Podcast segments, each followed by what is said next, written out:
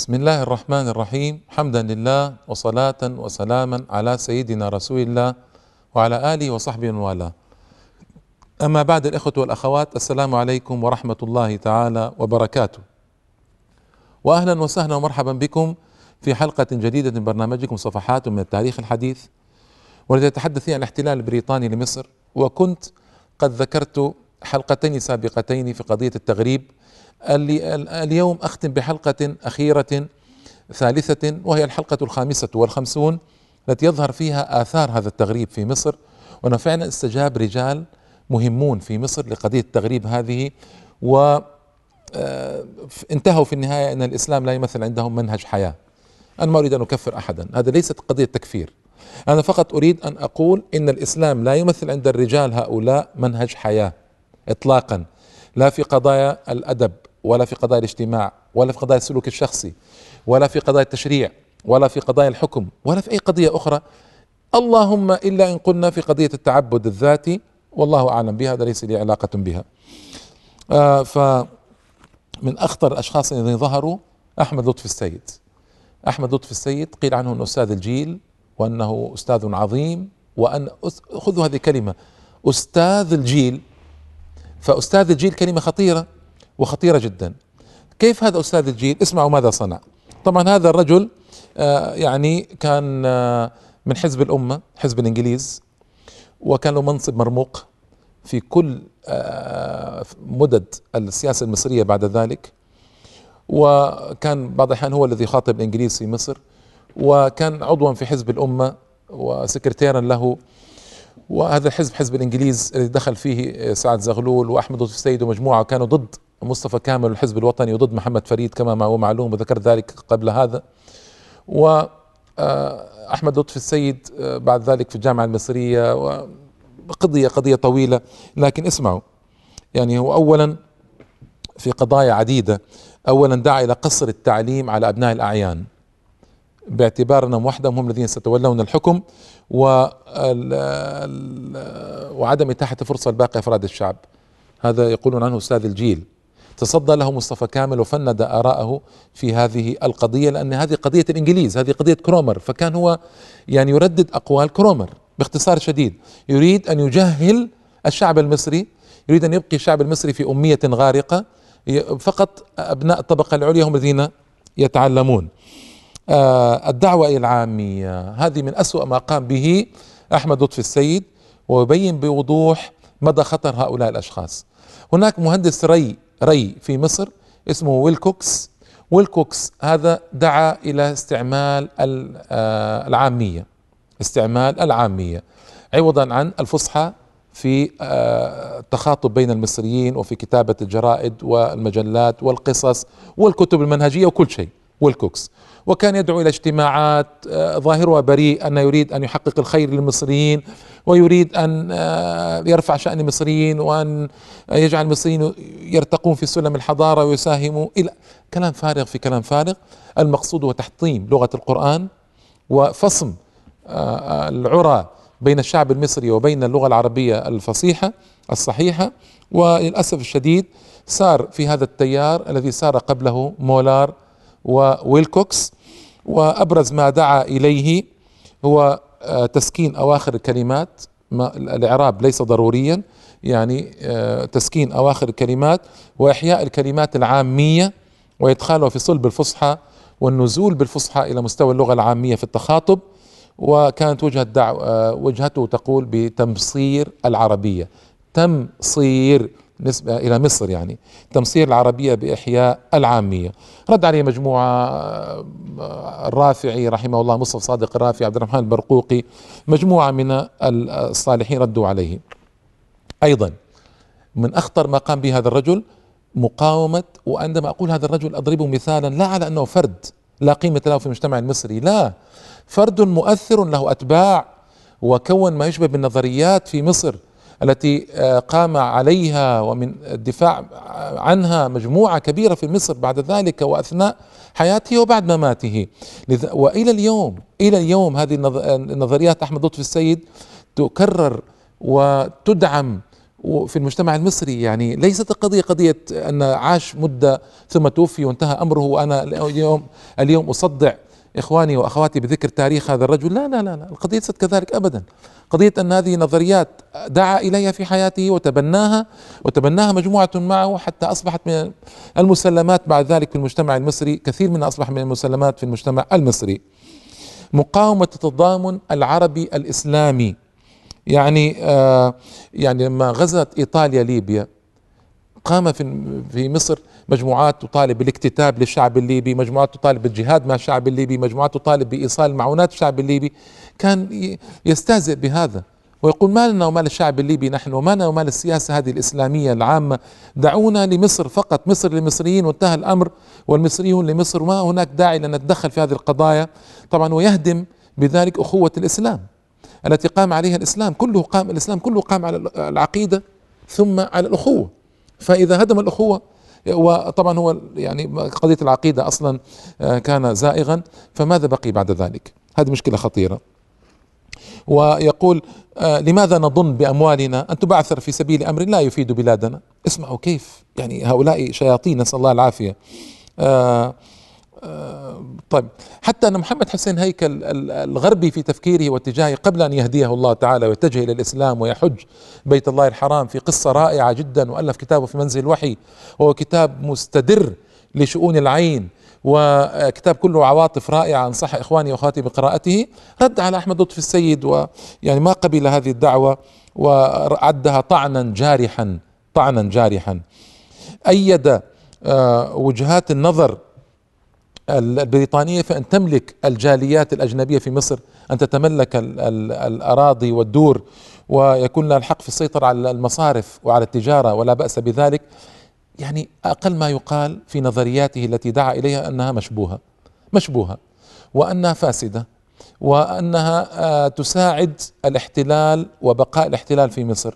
وأنها ترديد لما كان يقوله كرومر من قبل. هنا الداهية الدهياء. مجد كرومر تمجيدا عجيبا والذي أذل المصريين مدة ربع قرن. طيب ف و, و سحق كرامة البلاد واغتصب ثرواتها. خرج لما خرج قال اسمعوا أمامنا الآن رجل من أعظم عظماء الرجال. تصوروا أن يقول مصري عن محتله الذي أدار سياسة الاحتلال 25 سنة في مصر وأتى بأسوأ الآثار على البلاد المصرية. يقول عنه أمامنا الآن رجل من أعظم عظماء الرجال. ماذا تقولون بالله في هذا الكلام؟ ويندر أن نجد في تاريخ عصرنا ندا له يضارعه في عظائم الأعمال. عد ما صنع في مصر من السوء والباطل عظائم الأعمال. هو اللورد كرومر. وقال لو بقي اللورد كرومر عاما واحدا في منصبه لعيد عيده الذهبي في خدمة دولته. لأنه بقي 24 سنة وشيئا فما قضى 25 سنة فانظروا لهذا الباطل. وكرومر هذا آه، طبعا نشر هذا آه، أحمد لطفي السيد نشر في جريدة له له صحيفة كان اسمها الجريدة. لسان حال الإنجليز والحزب الأمة يعني فنشر هذا في الجريدة. في اليوم الذي غادر فيه كرومر مصر وهو يسب المصريين ويستهزئ بهم في الأوبرا عندما اجتمع به المصريون وكرموه للأسف الشديد. رجال حزب الأمة وسعد زغلول وجماعة هذه وأحمد لطفي السيد كرموه للأسف الشديد في تكريم مذل ومهين. آه، أيضا آه، رسم في الجريدة يعني الصحيفة له اسمها الجريدة من 1908 1914 ست سنوات وهو مسؤول عنها رسم منهجا للحياة الاجتماعية والسياسية والتربوية والاقتصادية يقوم على التبعية التامة العامة للنفوذ الأجنبي والاحتلال البريطاني والفكر الغربي في مصر تحت عبارة ماكرة خادعة هي مصر للمصريين. عبارة ماكرة وقاوم بهذا الاتجاه الأصيل الذي كان يحمل لواءه آه، مصطفى كامل ومحمد فريد ومجموعة من مشايخ الأزهر والعلماء للأسف الشديد. سابعا تبين آه، ترجم تراجم ونشرها في جريدة. تراجم سيئة لكن هو ادعى أنه ترجمها لم يترجمها هو. لكن للأسف يعني هذه التراجم لم تعد على المصريين بخير وما فادت المصريين في دنياهم ولا في أخراهم. آه، مع أنه كان يدعو إلى الحرية وإلى الاستقلال لكن كل الوزارات التي شارك فيها بعد ذلك كانت وزارات انقلاب ضد الدستور وضد الدستور وضد البرلمان وضد الحريات العامة.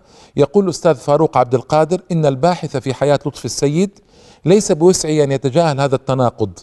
كيف للرجل الذي كتب مطالبا بالدستور مدافعا عن الحرية أن يشترك في وزارات عبثت بالدستور وصادرت الحرية كيف يشترك في وزارات طابعها الإرهاب والسطو على الحريات؟ الجواب عندي أن هذا الرجل ليس بصاحب مبادئ، سهل جدا هذا، ليس بصاحب مبدأ، الإنسان إذا لم يكن صاحب مبدأ يسهل السيطرة عليه وتوجيهه كيفما شاء أصحاب القرار وأصحاب السيطرة في مصر. أيضا حزب الأمة الذي أنشأه آه، أحمد لطفي السيد كان بإجماع الآراء صناعة بريطانية أراد بها اللورد كرومر أن يواجه الحركة الوطنية في مصر. طيب آه هذا اذا اللورد آه أحمد لطفي السيد أعني هو أحد صنائع آه اللورد كرومر في مصر وأحد تلاميذ اللورد كرومر في مصر وممن تحسر طويلا على رحيل اللورد كرومر حزب الأمة آه، كان في مجموعة من القيادات المصرية آه، ما أريد الآن أن أضيع الوقت بذكرها لكن استطاع لطف السيد في الحقيقة أن يؤسس ويرسي مفاهيم الإقليمية المصرية الضيقة التي تكره العرب وتكره المسلمين يعني تكره التقارب مع العرب وتكره التقارب مع المسلمين وتعارض كل صلة بهما وتكره الاتصال بالفكر الإسلامي. صور هذا المعنى مستشرق غربي.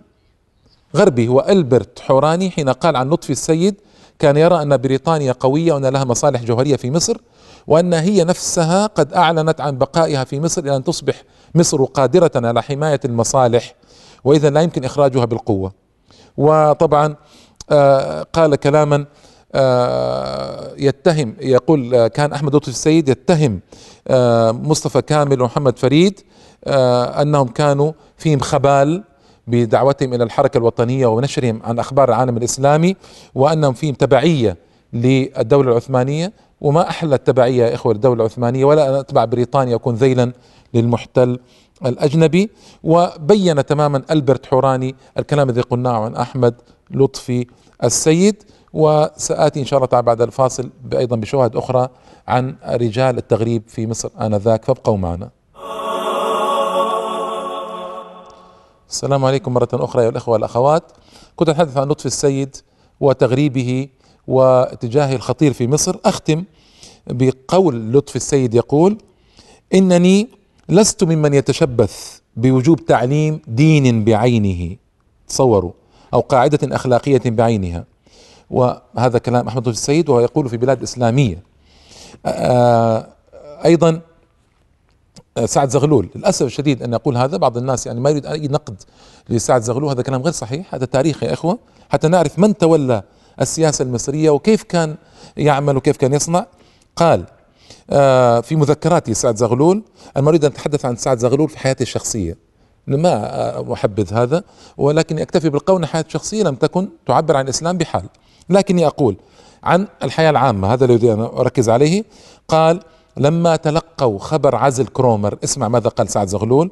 قال أنا في مذكراته يقول أنا كنت كمن تقع ضربة شديدة على رأسه أو كمن وخز بآلة حادة فلم يعد يشعر بألمها لشدة هولها. وكتب في موضع آخر يقول قد امتلأت رأسي أوهاما وقلبي خفقانا وصدري ضيقا. وسعد كان في مقدمة الداعين لإقامة حفل التوديع للورد كرومر. وكتب في مذكراته يعلن ضيقه بالذين انتقدوا كرومر عقب عزله وقال إن صفاته قد اتفق الكل على كمالها. تصوروا يا إخوة هذا الذي يقول هذا الكلام عن كرومر من كرومر؟ كرومر يقول الدين الإسلام دين مناف للمدنية ولم يكن صالحا إلا للبيئة والزمان اللذين وجد فيهما. كرومر يقول إن المسلمين لا يمكنهم أن يرتقوا في سلم الحضارة والتمدن إلا بعد أن يتركوا دينهم وينبذوا القرآن وأوامره ظهريا لأن القرآن يأمرهم بالخمول والتعصب ويبث فيهم روح البغض لمن يخالفهم وحب الانتقام وإن المانع الأعظم والعقبة الكؤود في سبيل رقي الأمة هو القرآن والإسلام. تصور هذا كلام كرومر الذي يمجده سعد زغلول هذا التمجيد ويمجده أحمد لطفي السيد هذا التمجيد. ثم يقول كرومر إن الإسلام يناقض مدنية هذا العصر ويطعن في شريعة الإسلام وسياساته وتعامله ويهاجم القرآن ويقول إنه ينافي العمران ويهاجم الإسلام. وكرومر آه، في كتابه مصر الحديثة هاجم الإسلام آه، ودعا إلى احتقار العرب والمسلمين وكراهية الشرق وأن الرجل الأبيض أن يؤمن ينبغي للمصريين أن يؤمنوا بأن الرجل الأبيض له حق تمدينهم تمدينهم أي جعلهم مدنيين. هذا كرومر هو الذي يمدحه أستاذ زغلول هذا المدح وأحمد لطفي السيد هذا المدح. حتى نعرف إلى أي مدى وصل التغريب في مصر آنذاك وإنا لله وإنا إليه راجعون. آه طبعا يأتي كاتب آخر نسأل الله العافية اسمه سلامة موسى أحد المصريين الأقباط ويقول آه نحن الآن نجد أنفسنا مترددين بين الشرق والغرب. لنا حكومة منظمة على الأساليب الأوروبية ولكن في وسط الحكومة أجسام شرقية مثل وزارة الاوقاف والمحاكم الشرعية تؤخر تقدم البلاد. اسمعوا. لنا جامعة تبعث بيننا ثقافة العالم المتمدن لكن جامعة الأزهر تقف إلى جانبها تبث بيننا ثقافة القرون المظلمة. أي الإسلام يسميها ثقافة القرون المظلمة. لنا أفندية قد تفرنجوا. لهم بيوت نظيفة ويقرؤون كتبا سليمة. لكن إلى جانبهم شيوخ لا يزالون يلبسون الجبب الجبة جمع جبة يعني الجبب والقفاطين ويتوضؤون على قوارع الطرق. ولا يزالون يسمون الأقباط واليهود كفارا كما كان يسميهم عمر بن الخطاب قبل 1300 سنة. انظروا الاستهزاء. و آه، يقول بعجب أن يقول هذا في وسط مصر وأن يسكت المصريون على قوله هذا. قال إذا كانت الرابطة وهذا يقوله في كتب ومقالات في الجرايد يعني ما يقوله في مجال السرية. يقول إذا كانت الرابطة الشرقية سخافة يعني رابطة المصريين بالشرق سخافة يقول لأنها تقوم على أصل كاذب فإن الرابطة الدينية وقاحة. فإننا أبناء القرن العشرين أكبر من أن نعتمد على الدين جامعة تربطنا. تصوروا هذا الكلام يقوله رجل في مصر آنذاك إنا لله وإنا إليه راجعون. طبعا آه آه كل هذا التغريب يساعده آه، دور خمر ودور قمار ودور بغاء ومرخصة وغير مرخصة ودور له كبيرة ويساعد وجود عدد كبير من قطيع قطيع ضخم من الأوروبيين من مختلف الأجناس والملل والبلدان موجودين في مصر. كل وطبعا كل هذا يؤثر في البنية المصرية ويجعلها تغرب أكثر فأكثر. أيضا بعد الحرب العالمية الأولى مئات الألوف من الفلاحين الذين أخذوا أخذ مليون ومئتا ألف شاب مصري تصوروا. من الفلاحين وغيرهم. أخذوا لخدمة مصالح بريطانيا وذكرت هذا من قبل في الحرب العالمية الأولى في آه، عمل السكك الحديدية في سيناء في تعبيد الطرق في الشام في آه، حروب إنجلترا في أوروبا. أخذ مليون ومئتا ألف. هلك منهم عشرات الألوف. عاد مئات الألوف وقد فقدوا كثيرا من سماحة الريف. ينقلون إلى رفاقهم غرائب الأخبار والعادات وامراضا خبيثة إلى أهليهم تبقى آثارها مدة طويلة. أيضا نزح كثير من الفلاحين إلى المدن. ابتلعتهم مصانعها وطبعتهم بطابع آخر غير طابع الفلاح المعروف بالسماحة واليسر والسهولة.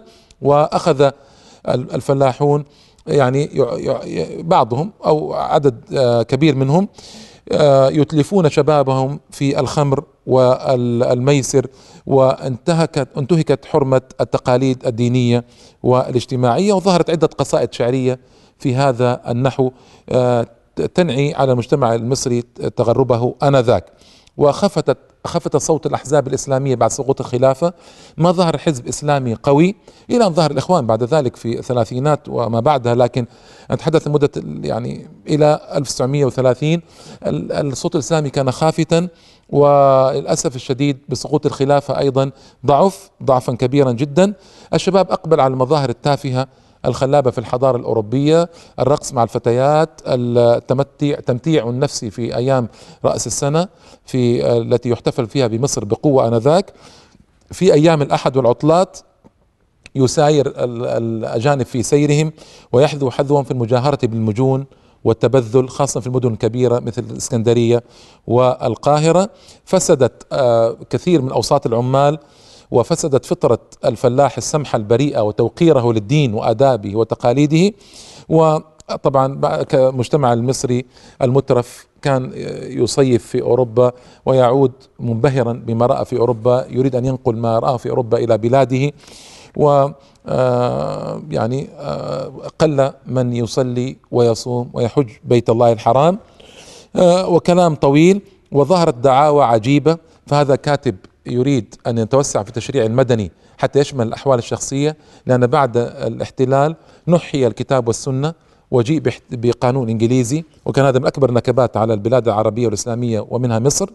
وجعلت الأحوال الشخصية كما يقال يعني الزواج والطلاق والميراث. في زاوية ضيقة. هذا كاتب ينادي حتى الأحوال الشخصية نريد أنا جاء تحت تشريع مدني يريد أن نقطع أي صلة بالله وبالقرآن وبسنة رسول الله صلى الله عليه وآله وسلم. وقال كذلك لا يكفي فقط أن نغير نظام الحكومي بل نغير نظام العائلة والطبقات الاجتماعية. حتى الأسلوب الكتابي يجب تغييره. كذلك يجب أن نوجد نظام لزواج مدني يعاقب فيه من يتزوج أكثر من امرأة واحدة يمنع فيه من الطلاق إلا بحكم المحكمة. يجيز زواج الأفراد ولو اختلفوا دينا. اسمعوا هذا كلها تحدث تحدث آه، في تلك المدة من التغريب العجيب الذي جرى. أيضا آه، قال آه، أحد الكتاب قال هل هل نعود مرة أخرى إلى الماضي؟ هل نعود مرة أخرى إلى الماضي بعد أن سرنا وقطعنا أشواطا في الحضارة المادية؟ ويعني طبعا يندد بالإسلام وبأهله أعظم التنديد وطبعا كلام طويل بعد ذلك. آه، أنا أريد أن أقول شيئا في نهاية الحلقة وهو شيء مهم ومهم جدا وخطير. اولا أريد أن أقرر أن التغريب الذي جرى في مصر تدورك فيما بعد ولله الحمد. يعني مصر بعد ذلك عادت إلى مكانتها الإسلامية والدينية عادت إلى حد كبير حتى لا نكون أيضا بالغين في الجانب الآخر. وعاد كثير من المصريين المخدوعين إلى اسلامهم ودينهم بفضل الله تعالى ومنته. بعد أن ظهر من يوجههم في الساحة المصرية وينبههم إلى وجوب اتباع الإسلام والكتاب والسنة حركات إسلامية مختلفة. تحركت في الشارع المصري واستطاعت فعلا ان تنبه المصريين بفضل الله تعالى ومنه إلى أن ظهرت الصحوة الإسلامية التي قضت على ذيول الاستغراب. هل انتهى التغريب في مصر؟ طبعا لا. موجود التغريب بقوة عن طريق رموز له بقيت يعني اليوم تنافع عنه وبقوة. لكن الفارق الكبير الذي تثلج به صدورنا وتفرح به نفوسنا أن التغريب اليوم يتم على استحياء. بينما كان في الماضي الذي ذكرته لكم في أيام الاحتلال الأجنبي لمصر كان أولا يتكئ على الإنجليز وعلى قوة الإنجليز وعلى سطوة الإنجليز وعلى تسهيلات الإنجليز وعلى المدارس التنصيرية في مصر. وعلى يعني أشياء كثيرة يتكئ فيفتخر بهذا. هذا أمر الأول. بينما اليوم لا يفتخر بالتغريب.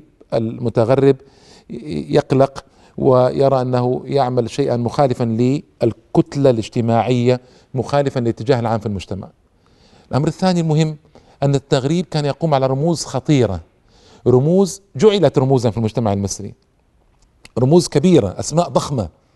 كانت هي التي تتولى القيام بتغريب المجتمع وهي التي تتولى القيام بنقض مثل المجتمع. أما اليوم الذي يقوم بالتغريب في الجملة آه، أشخاص ليسوا رموزا في المجتمع ولله الحمد والمنة. وإن كانوا رموزا فهم رموز فهي رموز مفضوحة لا قيمة لها شعبية. هذه النقطة الخطيرة والفاصل المهم.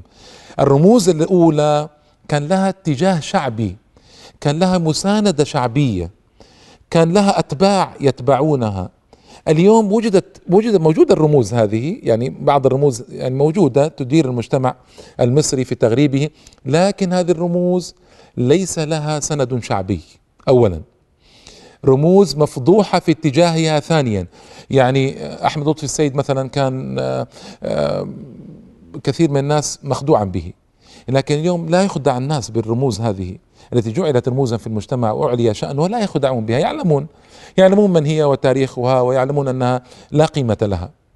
بينما هنالك في المجتمع في آنذاك في الوقت الاحتلال الأجنبي الإنجليزي لمصر الناس كانت مخدوعة بهؤلاء وهذا مكمن الخطر لأنهم يسيرون وراءهم سير الأعمى الذي يتعلق بقائده حتى لا يسقط في الحفرة. فإذا فإذا بقائده فإذا بقائده يسقطه في حفرة هائلة عظيمة.